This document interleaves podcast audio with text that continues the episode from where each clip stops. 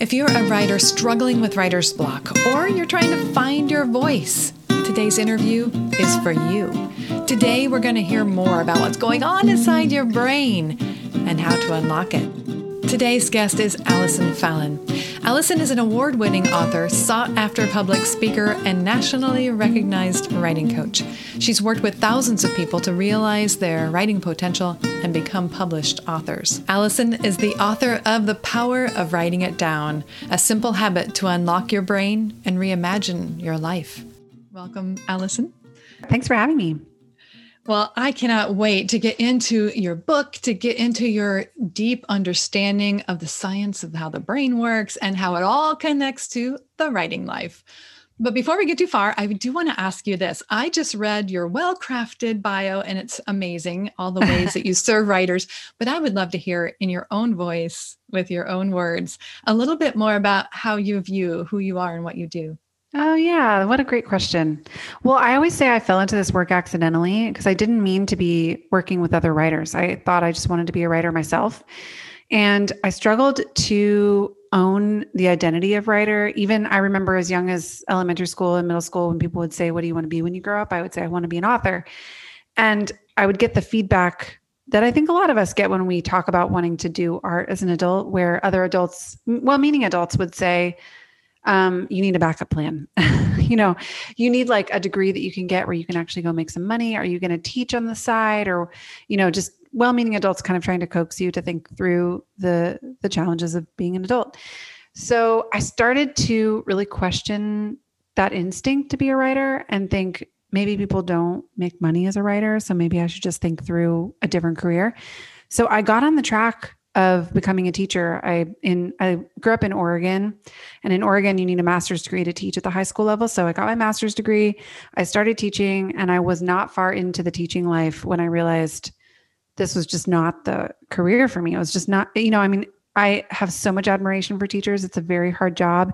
In my head, I was like, oh, I'll have three months off in the summers so I can, you know, um, get my writing done. And that's just not what a teacher's life looks like. You're working around the clock and around the year, you know, trying to, to figure out other ways to serve your students. So I quit my teaching job and set off on this journey to write my first book. And the whole process was so tumultuous, just even trying to figure out like, how do you craft a book in a way that a, a reader would be interested to read, but then also the complications of like, if I'm including my personal story, like how do I tell those stories? How much, you know, like what about the other people who are involved in these stories? Is it okay to include them? Is this going to be interesting to anyone? And then on top of all that, you have the, the pub, like just the world of publishing that you're navigating. So I'm, I'm like learning what an agent is and what a book proposal document is and how to create one. And I'm mingling at parties, which I hate doing. And I'm like networking and trying to like shake the right hands. And so the whole thing was just such a process for me that I realized at the end of it, I could actually combine my skill sets of writing. And then I have this master's degree in teaching and with an emphasis in teaching writing. So I'm like, I could build a curriculum where I could teach writers how to use the tools, you know, that I, that I learned in order to get my book out in the world. So after my book came out in twenty thirteen, that was my first published book with my name on it. I started serving other authors and I've never turned back. I, my career has also evolved over the years because I obviously help people publish their books. But one of the things that I watched happen was when people were in the writing process, they would have these profound discoveries about themselves. And so now a lot of the work that I do is with people who don't necessarily know whether they want to publish their stories, but they know they want to get their story on paper. So there's more similarities between these people than you would think. Like you'd think, oh, there's published authors, and then there's people who are just kind of dabbling. But actually, at the end of the day, we share the same insecurities, the same, you know, roadblocks in the writing process. Everybody's experienced writer's block before. So there's a lot that we have in common. I, w- I want to ask so many questions about so much of what you just said. But let's let's look at first at what you just said, the, this idea that we have more in common than we realize. Maybe the person who's not even sure they want to be a writer, they want their stories to be publicly told, and then professional writers. So I'm a writing coach, you're a writing coach. We we do work with writers. I think I probably yeah. work with some who have more aspirations for a public writing life, a successful public writing life. And so they're thinking about voice in a certain way. They think of voice more like what agents say, I'm looking for that unique writing writing voice. And everybody's yeah. asking, what is that? I want that. I don't know what it is. I don't know how to define it. But what I'm hearing you say is the same way that you go about helping anybody find their voice is the mm-hmm. same method you would use to work with a professional writer to help them find their voice. Can you talk a little bit about that? Like, what do you really mean by voice, especially speaking to listeners or viewers who would be thinking of voice in a certain way, thinking of a writing voice? Yeah, there are so many parallels there. And this is why I call my company Find Your Voice, because I really am helping people both find their voice on the page and also their voices in their life. And I think one always unlocks the other. So when you're in the writing process and when you overcome those those blocks that we all face in our own writing, they help that helps you overcome blocks in your life, and vice versa. When you overcome blocks in your life, it helps you overcome blocks in your writing. So there are so many parallels there, but essentially when I think of voice, uh, and on my podcast, I ask people, the first question I ask every person that I interview is, what does it mean to you to find your voice? And it's so fascinating to hear everyone's description of this, because everyone will describe it a little bit differently. But when I think of finding your voice, I think of really being able to own your power, to own your sense of self, to kind of stand on your own two feet and to assert yourself as you into the world. And the interesting thing about this is there are a hundred ways that we do that. Like, you don't have one voice. You have tons of voices that you use in all kinds of different contexts and different relationships. You're going to be a little bit different, the same you, but a little bit different if you're standing on a stage in front of a thousand people versus if you're having a conversation with an intimate partner, for example. You're going to be a little bit different. You're going to kind of carry yourself differently if you're talking with your mom versus if you're talking with your best friend, or if you're talking with your grandma, or you're talking, you know, so we have these different voices, different versions of ourselves that come out of us in different parts of our lives. And the same is really true with our writing. So as we begin to explore those voices on the page, it gives us permission to explore them in our lives. And as we explore them in our lives, it gives us permission and new ways to explore them on the page. And the other parallel that I'll point out is, you know, how we learn how to be ourselves, how to find our voice is by mimicry. This is true in life and in writing. So In in life, you know, I have an eight-month-old daughter, and right now she can't really say many words. She can kind of say mama and dada sometimes. We're not really sure if it's like she knows what she's saying. But she can make lots of noise with noises with her mouth, and she mimics us. She watches what we do, and then she repeats it. And my husband and I were laughing the other day because we both like accidentally do this thing when we smile in like a selfie or a photo or something where we'll like smile with our mouths open, like a really big like... And now she does this too. And I'm like, who taught her that? No one sat down and said like, this is how you smile in a photo. But when you hold the camera up to her and she sees herself in the photo, she does that. She opens her mouth and smiles really big. And it just is a reminder that this is how we learn language. It's how we learn how to be ourselves in the world, is by mimicking other people. And yet there comes a point when mimicking other people isn't enough, where we have to sort of be able to like pull from these different sources and know that they're a part of us, but they aren't us, and find our own way to move through the world. And that's one conversation if we want to have that about how do you do that in your life versus in your writing. But the cool thing about using mimicry with writing is one of the exercises that I'll teach when I teach writing workshops, I'll have people bring a copy of their favorite book with them. And everyone opens up their own copy of, everybody has a different book in the room. Everybody opens a copy of their book, and they start by copying what they see on the page. And I'll set a timer, but I'll tell them, when you get to the point where you feel like you're done copying and you're ready to move on and write something else, then feel free to move on and write something else. And it takes a different amount of time for everybody. Some people will copy for a couple seconds and some people will copy for a few minutes, but usually around the five minute mark, most people have moved on to writing their own words. There's something about being able to copy an author that we really, you know, admire and appreciate and adore that helps us kind of get into the groove of finding our own, our own way to say it. That's so good. I have written a few times and spoken a few times about the Ben Franklin method, which is similar. In his audio, autobiography, he talks about a similar approach where he would read people that he admired, put yeah. it away. And that, that was a different technique. He's really trying to learn from that person. That, but what I'm feeling from you is that that almost serves as priming the pump for yourself. Yes. And then, and then somehow, do you find that those writers, um, is the mimicry, Does does what they produce come out a lot like what they just read, or is it just what they needed to get their own voice out? It depends on the person. I mean, if you're really new to the writing process, then yes, it's just like an infant who's copying their parents. They're going to, it's going to look really similar to what your parents are doing. But you know, if you're in your twenties and you're in your career and you think like that person who works next to me, I really admire the way that they are on the phone or something like that. You, you pull pieces from what other people do, and it doesn't have to overtake all of who you are. Um, so it depends on where someone is in the writing process, whether it takes over their whole voice. But I just tell writers, you know, kind of keep feeling your way through this and keep practicing with the voice. And over time, your own unique way of doing this does start to come through.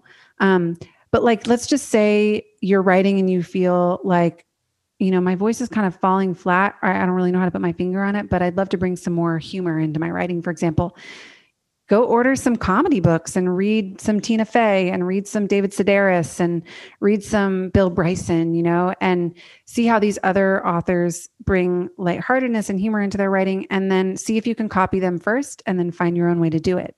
Or maybe you're like, you know, I need some more poetry and depth in my writing. So go buy some Anne Lamott and go read some, some poets, you know, some Billy Collins, some B- Lee Young Lee, and see if you can, you know, m- mimic their the way that they do metaphor and imagery, and then start to pull some of that into your writing. See if you can find your own way to do it. So it's, it's really like, yeah, I think, I think that's all I have to say about it, but it's really yeah, fun to good. get to play with the way other writers. That's yeah. a great exercise. I love it. Thanks for sharing it. Yeah. How about you talk about in the book about having what you describe as a regular writing practice, but I think, and this is where I'd love for you to kind of clarify if I'm misunderstanding, but I think what you're talking about as a regular writing practice, which is what you talk about in The Power of Writing It Down, I think it's a little different from sitting down to do the work on my work in progress. Can you totally. tell tell us what you mean is the distinction between those two activities? Yeah, well, this is not, I'm not the first person to say this. I really have been so influenced by Julia Cameron, who talks about morning pages, but I think of a regular writing practice very similarly to how she would talk about morning pages, in the sense that your regular writing practice is writing that you do privately for yourself. And it's always that, regardless of whether you're a professional writer. You know, I'm, I write professionally. We have um, like blog posts and articles that go out daily, weekly. I've got Instagram that I'm writing for. I've got books that I'm working on. I've got teleprompter scripts for new film, like, you know, new videos that we're filming. So I have all these things that I have to write, and for the podcast, but, but my daily writing practice is really for me. And sometimes out of the daily writing practice comes a nugget of wisdom or an idea or some words that I want to play with or something that feels really valuable to me that I can carry into the parts of my writing life where I'm sharing that writing outside of just myself.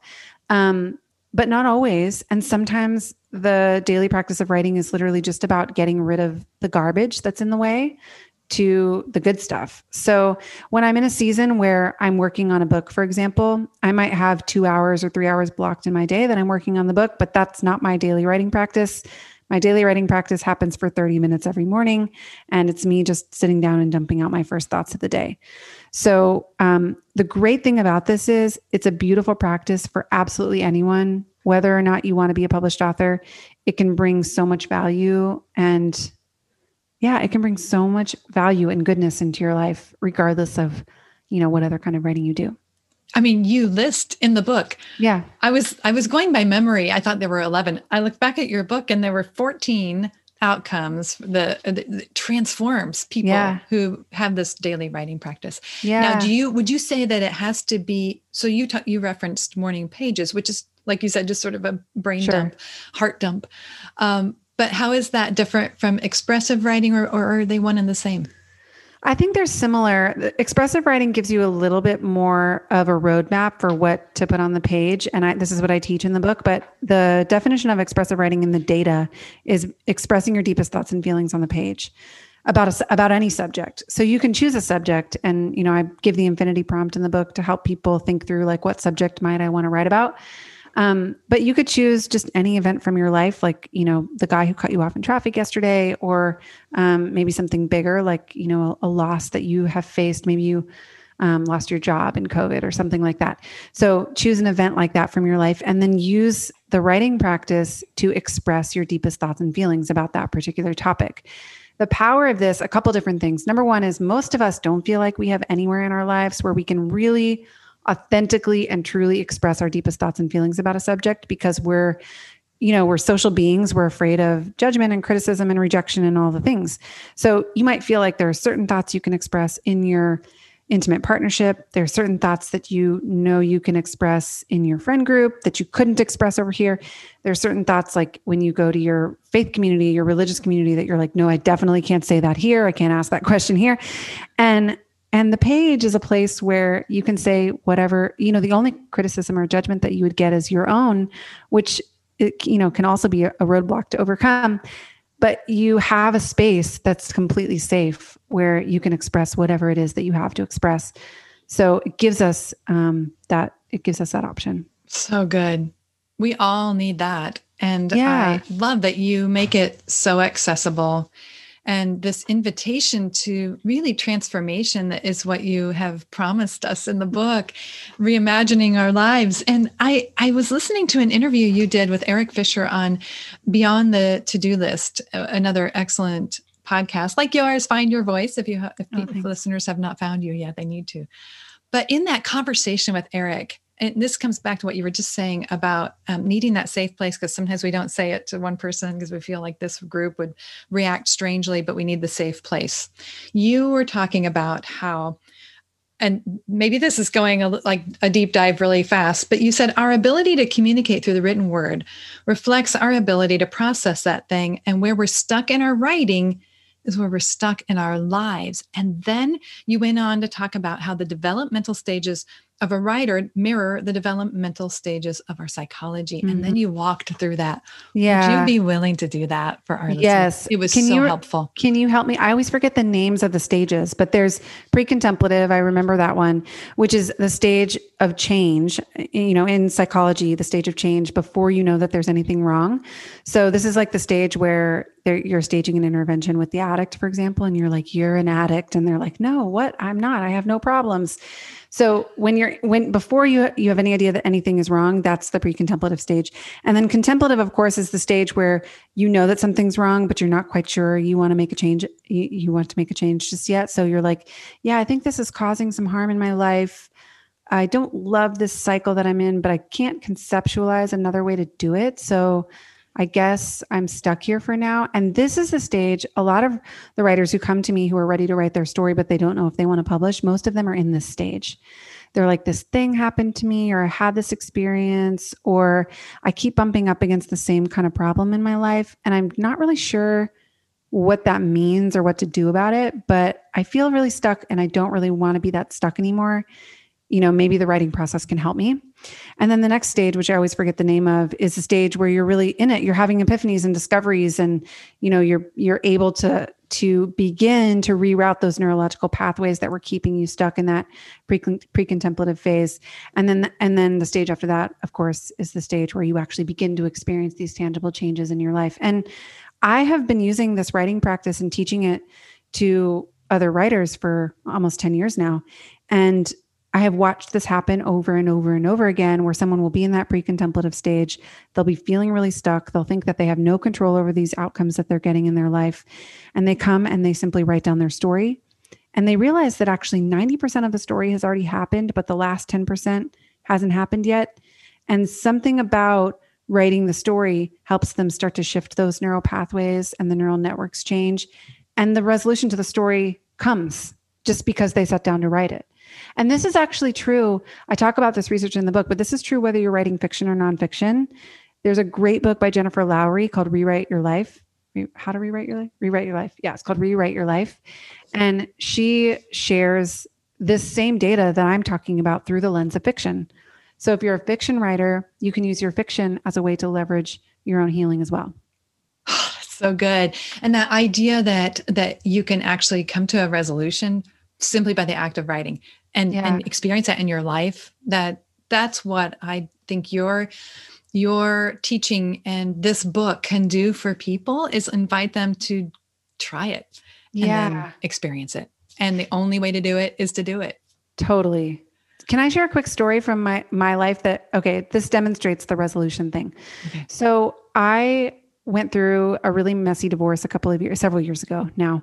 Um, and after the divorce was over, I decided that I wanted to write about it. It was, I was not sure that I was going to share about it publicly, but I just felt that pull that so many of my clients feel to like get it down on paper. I just wanted to be able to see it on paper, what had happened to me and what I'd been through. So I, I walked myself through the process that I had taken all these other clients through and finished what was basically a memoir. But again, I wasn't sure if I was going to share it with anyone.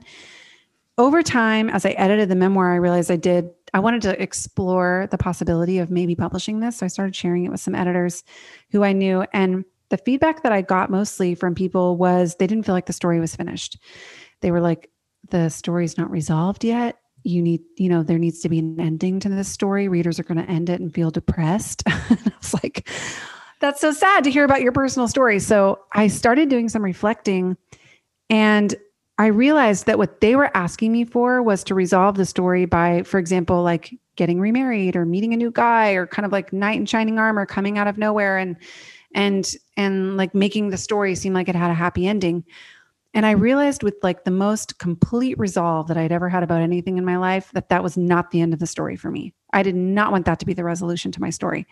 I wanted the resolution to my story to be that without any of that, that I felt internally at peace with the story. I wanted there to be. So what I did is I wrote a final scene that demonstrated to the reader that despite everything that I had been through and you know, despite the fact that my life wasn't kind of all put back together and tied up with this perfect bow, that I was happy. I could stand on my own two feet and say, I love who I am. I'm happy with how I handled myself. I have nothing but in, you know, integrity. I get to lay my head on my pillow at night and feel really proud of how I lived this story. And that scene is what closed the book. And that's just one example of how writing out the story can kind of show you where a resolution needs to come. That's so good. And in the book, you talk about a narrator voice, finding a narrator voice, but you also talked maybe more in the podcast. I'm not sure where it came in, but you also talked about writing as the protagonist of the story, mm-hmm. doing this in this, in this writing practice, not yes. necessarily in something that you would share publicly. And what I feel like, you know, you ended up sharing this book and this story publicly. And thank you for sharing that with us.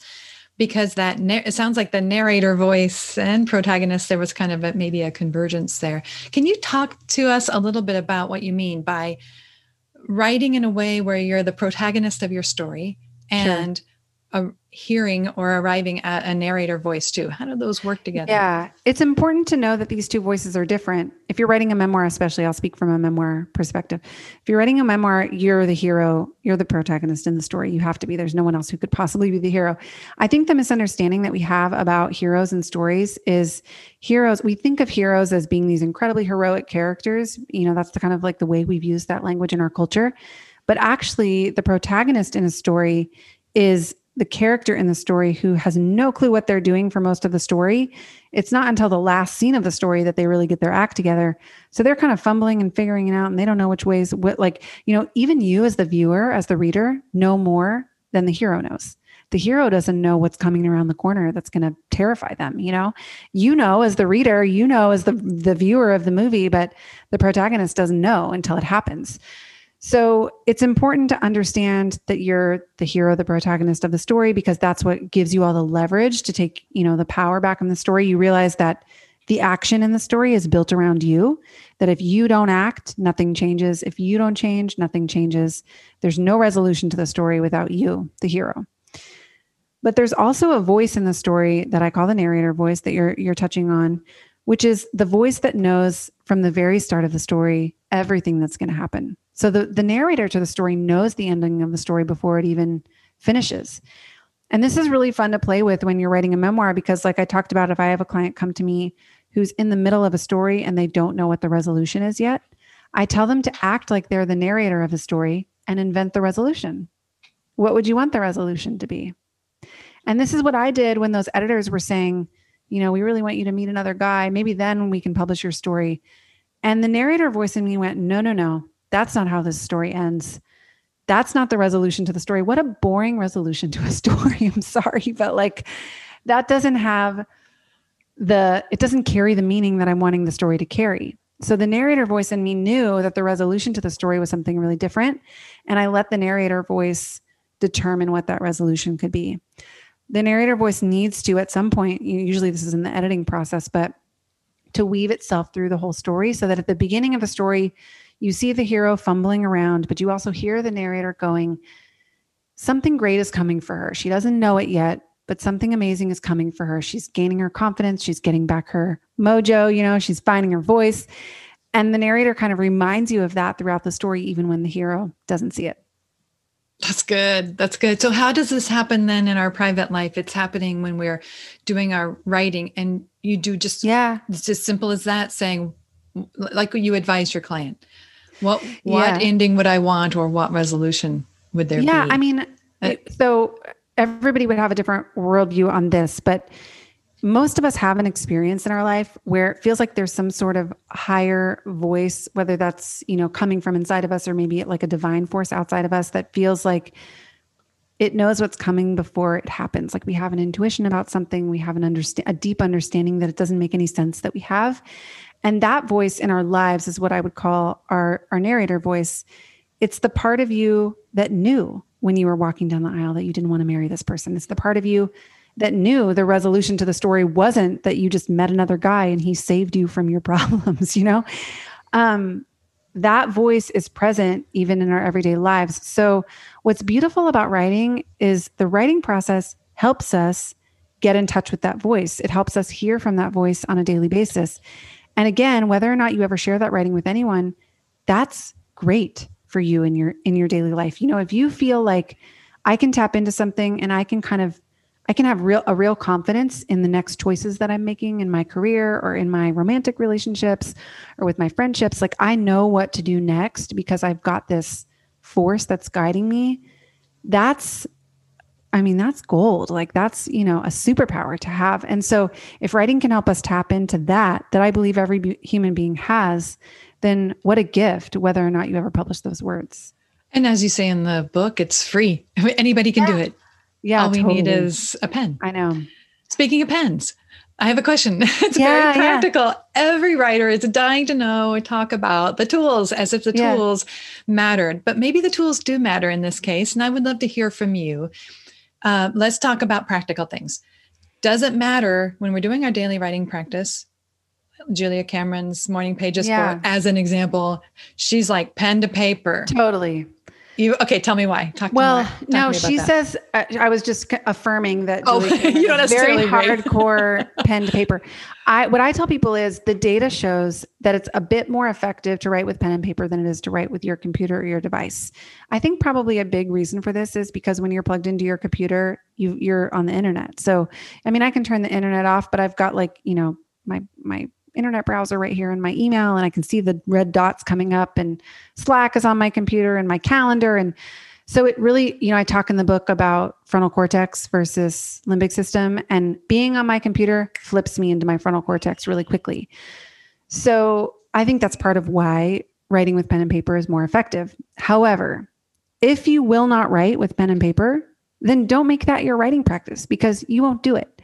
So if you can find another way to kind of trick your brain into knowing like, this is the device that I use, or this is the place that I sit, or this is the th- the set of things that I do, I call it a pre-writing ritual.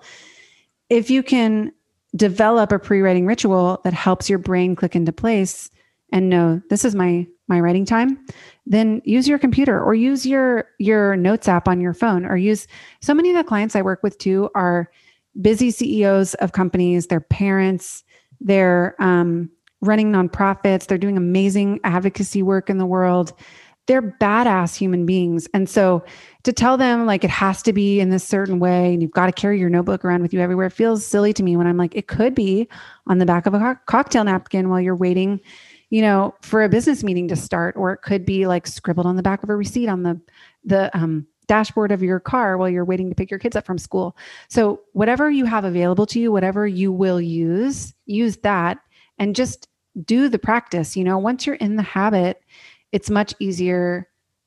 It's much easier to do it. It's getting in the habit. That's the hard part. So it's true of so many things, isn't it? Yeah. It is, yes. The habit, and you can change your life. I love that. I love that the tools don't matter as much. And yet if we can get the pen to paper, it may help. How about yeah. day, uh, morning or evening or midday? There's a lot of research that suggests morning is a great time to write.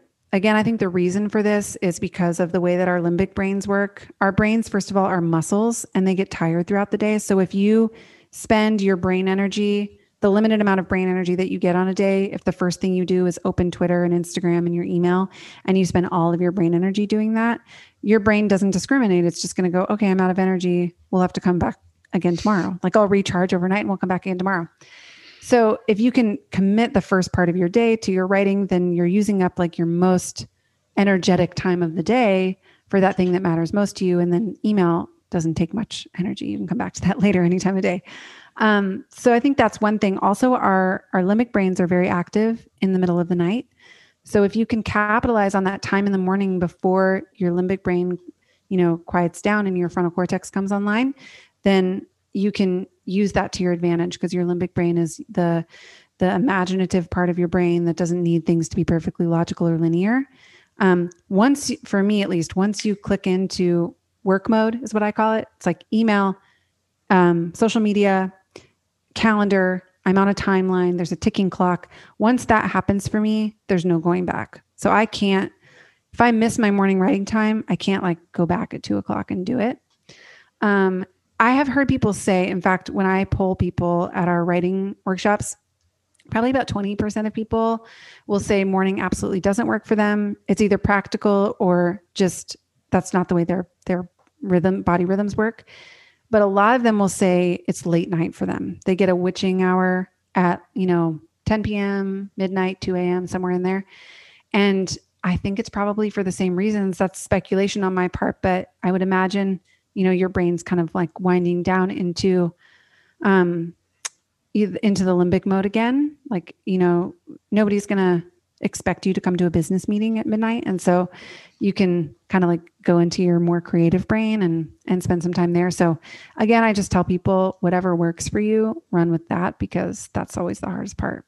That's good freedom. And I think that then people can enjoy those results because they actually do it, rather totally. than worrying about form totally. and time. Yes. So you had touched on something. I think in context, people can make some pretty good guesses as to what you mean by frontal cortex and limbic, and they should read the book to get the whole big picture. But can you summarize a little bit of that brain science and then and then help them tie that into the work that they're doing as writers? Yeah. Is that asking I mean, too much? No, not at all. So uh, first I'll say, if you're a neuroscientist and you're listening to this, you're going to think like this is the most elementary description you've ever heard in your life. But for the majority of us, it's helpful to just simplify this. You have more than two parts to your brain, but for the, for the sake of this conversation, your limbic system is the lower level thinking, more primal part of your brain where it, uh, it's, it's responsible for your dream life. It thinks, um, it, it makes, uh, connections between images that would otherwise be disconnected. This is the part of our brain that's activated when you listen to poetry. Um, it's also the part of your brain where your trauma lives and where all of your automated belief systems live. So a lot of our daily behaviors are driven by that uh, limbic system, this this more primal part of our brain, but it's it's uh, out of our awareness. So you would not necessarily be aware that you have like a belief that's happening in that part of your brain, even though it's probably affecting your daily life. Then your frontal cortex is your higher level thinking part of your brain. It's executive functioning. So this is a really important part of our brain, but it can sometimes, like when you say the phrase, I'm really in my head, usually you're in your frontal cortex. You're really trying to work hard to make sense of something. When uh, like, think of the last time that you were trying to remember someone's name or trying to remember a phone number. And then when you walk away from it, somehow like the memory pops back to you. So our frontal cortex is the part of our brain that helps us organize our schedules and pay our bills on time and um, remember to pick our kid up from school at two o'clock and not be late, you know, like to know it takes twenty minutes to get there. So I have to leave at one forty and I might run into traffic. So I should probably leave at one thirty-five. So that part of your brain that's doing that. And most of us, we're in that part of our brain for most of the day, you know, um, that part of our brain gets in the way when it comes to writing. It's not that it's bad. It is great at editing, but when you try to write and edit at the same time, it'll be s- starts and stops. So it's almost like having your foot, one foot on the gas pedal and one foot on the brake at the same time.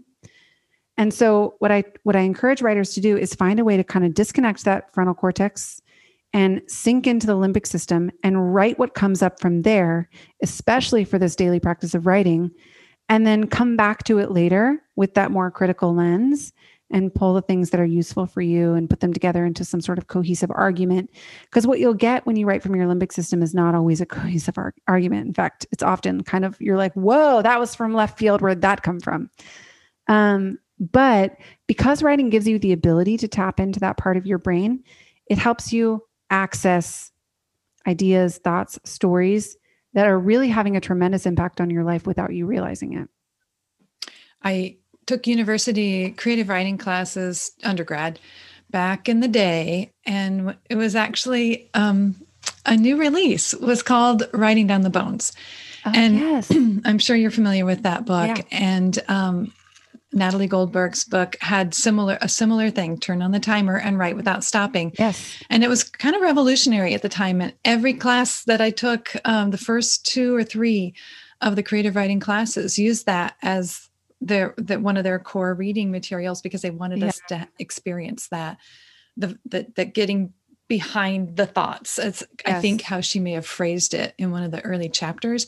And that seems like what she didn't use the word limbic, but I think you, in your yes. book, you're saying, let's get limbic, or you, you used somebody's quote, like, we're going to get totally. Limbic. And this is really helpful.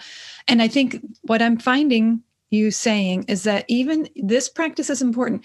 Even if you're writing magazine articles that you're going to submit about how to, you know, create craft projects with your kids, you still will benefit mm-hmm. from this limbic activity that's going to happen during this, this uh, practice, this writing. Yeah. Practice. I mean, because stories and epiphanies that were outside of your awareness will come to you when you write this way. So, you know, if you're, in the in the process of writing a magazine article about crafts with your kids, you could use your daily writing practice to see if you can recall some memories about crafts you did when you were a kid. And maybe a brilliant idea comes to you that you hadn't had before. Maybe a story comes to you that's a really powerful story that you could use as an illustration in the article. And, you know, the way you write it in your private writing time might not be the way you would share it when you put it in the article, but the the idea would never have been there if it weren't for your private writing time. That's good. So there could, can be actual overlap of content, or one hundred percent it can unleash just yes. more of who you are, and your voice will be truer even for that magazine Agreed. Article that needs to fit what that magazine's looking for. This is so good. How about, there was a, an, a phrase I heard in one of your interviews on your podcast. Oh, it was Science Mike. You had Science yes. Mike. Did I, did I say that right? Yeah, yeah you said yeah. it right. And mm-hmm. he said, "Our in that conversation, you or he you were talking about how our brains are narration machines. It was in the discussion about creating new neural pathways to, yeah. and you had um, another person on there as well. But how, if our brain, well, maybe explain what that means, that our brains yeah. are narration machines, and maybe it ties in with this whole limbic system." Yeah, I've heard it said too, our brains are meaning-making machines, which mm. I think, you know, that That's helps good. You understand what we're talking about when we say narration machines. In mm-hmm. other words, when things happen to us, our brain's job is to figure out, why did that happen? What did it mean that it happened? What do I need to remember going forward? And until your brain can nail that down, you the, the story will kind of haunt you. Mm. So until you've your brain has decided what the resolution is, this story will like pop up and come back to, to remind you that it's there. For example, if your dad never said he loved you growing up and you haven't figured out why, that story will haunt you until the day you die, until you figure out why. And as soon as you figure out why, your brain will sort of catalog that thing and it'll go down into your, your um, limbic system. The problem is, you know, our brains are really good at coming up with meaning for stories, and the meaning that you come up with, you might've come up with when you were five years old. You might say, well, my dad never tells me he loves me because he doesn't love me. And then your brain goes, okay, we figured out a meaning for that story. Let's put that down in your limbic system. And, and then that meaning begins to present itself in your life over and over again. You might find yourself like, you know, drawn to relationships where the, the men in your life ignore you, or, or something like that. Um, because you've, you know, you've, uh, come up with this meaning to the story that says like, you know, I, I'm not good enough to get the love or approval of my father. Um, I'm using a really cliche example, I'm realizing, but um, something like that, where if you As soon as your brain decides the meaning, it'll catalog the story. And the beauty of pulling our life stories out and writing about them is that we get to rethink the meaning. You know, as a thirty-seven-year-old woman, do I want to take the meaning that I came up with at five, or do I want to remake the meaning and say, the reason that my dad never said he loved me was because my dad was a wounded man who didn't know what he wanted or, you know, what he was about. And coming up with new meanings as a, an adult can help us recatalog the stories and put them back in our limbic system so that they don't haunt us. And so that the meanings aren't meanings that we, we don't want to be carrying around. A lot of times, um, and this is true for me too, we have these experiences in our life where we're like, this is always what happens to me. It's always the same. You know, I'm, I'm always in a bad relationship. I'm always running out of money. I'm always, um, I always get unfairly fired from jobs. I always get betrayed by friends, taken advantage of, whatever. That's a hint for you. If you have a, a detail in your life that seems to repeat itself, it's a hint for you that there's a story there that you've told yourself. It's been cataloged, and that limbic part of your brain is driving the ship in ways. It's not that it's your fault. It's just, um, you're, you're helping co-create that reality over and over again. That's amazing to think about how we are narrating yes. our own life. We are becoming our own narrator, and not always in good ways and not always in helpful ways. And if we could affect that with this, this tool at our disposal of writing, we could completely reimagine our lives. Reimagine our lives. Let me ask this though. And, and this is a question that comes up a lot. And that is about memoir and how, you know, trying to get to the truth of memory. Memory is a slippery thing, as um, Mary Carr says, yeah. that it, you know, it, it is, even without the work, it is slippery. And what we remember and our accuracy is sometimes called, sometimes called into question by readers, maybe family members who were there sure. for an event. And so some people say we try to get as close to the facts of the situation and let the facts tell the story. Mm-hmm. And then we, in our writing style, we can then um, let the let the theme or the message or the truth kind of be present in the facts that we tell. But what I hear you saying here is that we can revisit the facts, but like catal- the cataloging, cataloging of it. Yeah. It's changing that. So where, how can we be true to memoir and as true as possible to what we understand that episode well, to be while doing so this work? I actually disagree a little with Mary Carr. I have a lot of admiration and respect for the work that she's done. And she's obviously, you know, a giant in her field. And also the point where I rub up against what she talks about a little bit with this, like finding fact finding mission kind of is, um, it doesn't really matter what the facts of the situation were. If it, what, it's not that it doesn't matter. Um, it doesn't matter if you've cataloged the story in a certain way. That matters more than the actual facts. For example, let's say my dad did tell me he loved me all the time, but I just thought he didn't tell me that he loved me. But I, I've still made up this story that my dad never told me he loved me because I'm not that lovable. And so now I have to fight my whole life to get the attention of the opposite sex so that I can feel like I'm loved. Um, this is, I'm, I'm inventing this situation, but you get where I'm coming from. It doesn't matter whether he told me he loved me or not. If I thought he didn't, and I made up the story that I was unlovable, that in itself is important to my story. So the, what I want to say to, to people who are listening is your interpretation of your story matters as much or more than the facts.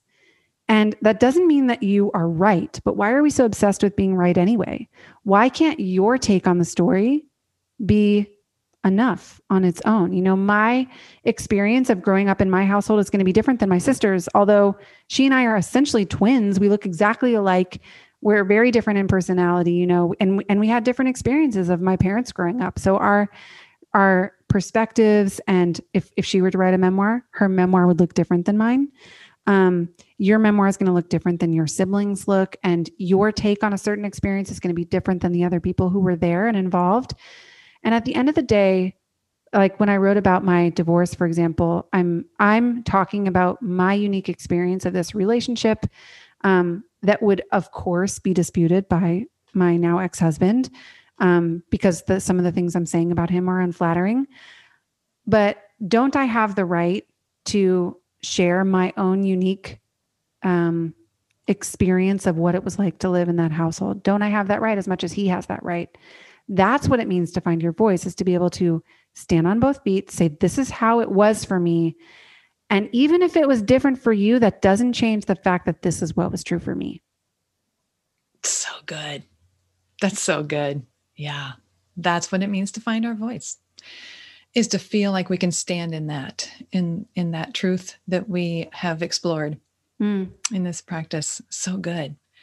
So if somebody were ready to get started, what's the first thing they need to start doing if they're ready? I'm like, I'm ready to find my voice. I want to yeah. do this thing. What's, what do they need to do first? Well, I'm guessing a lot of people who are listening or watching um, from your community probably are writing daily anyway. They're doing some sort of professional writing. So I would say the first step is to see if you can practice and explore this concept, idea of expressive writing.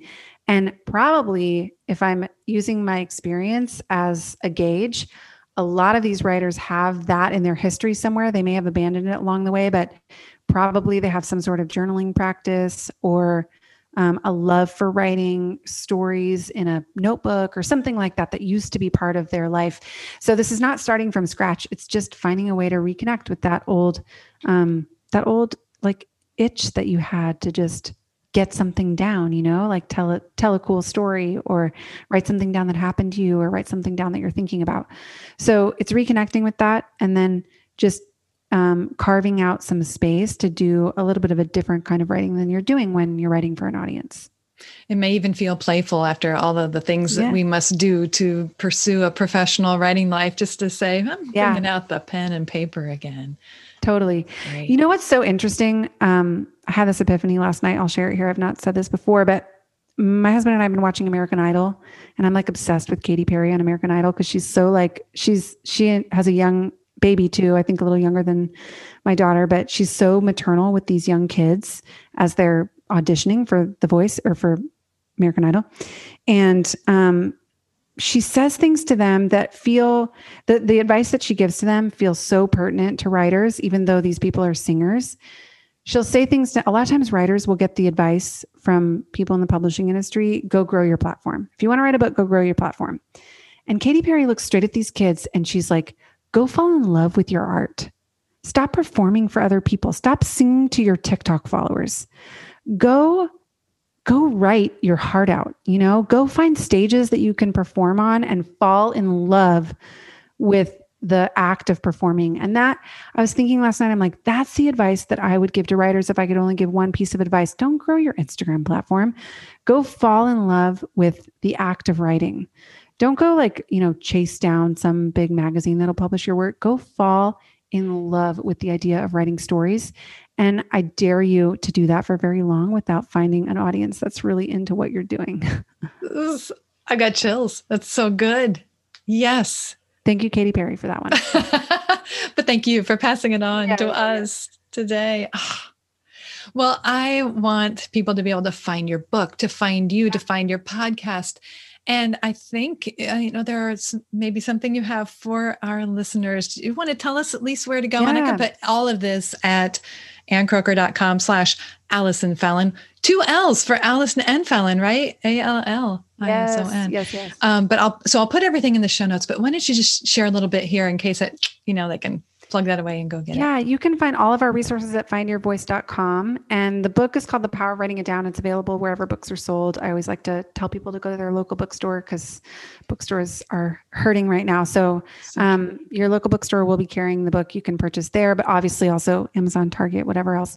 And then um, you can find me on Instagram at Allie Fallon. That's probably the platform where I'm the most active. And I share all about you know, new re- resources and stuff that we have coming out there. We're coming out with a really exciting new one called Write Your Story, Take Back Your Life really soon. So, um, so yeah, that'll be available in, in not too long. Wow. Thank you so much for your time today, for your wisdom and sharing your experience, not only, you know, in your own life, but working with other writers. You are doing amazing work that it's really something that I don't see any other coaches doing in the way that you oh. are. And I am inspired, and I'm recommending your book to, I just today oh, mentioned to a client, go get that book. So go get the book. Thank you so much. Thanks for having me. All right. Take care. I hope you enjoyed this interview as much as I did. And you can access everything related to the show at ann croker dot com slash Allison Fallon. Over there, you will find a free gift that Allison is offering listeners. It's called the Book Idea Primer. The instructions for how you can access it are at annkroger.com slash Allison Fallon. I'm Ann Kroger, writing coach. Thank you for listening.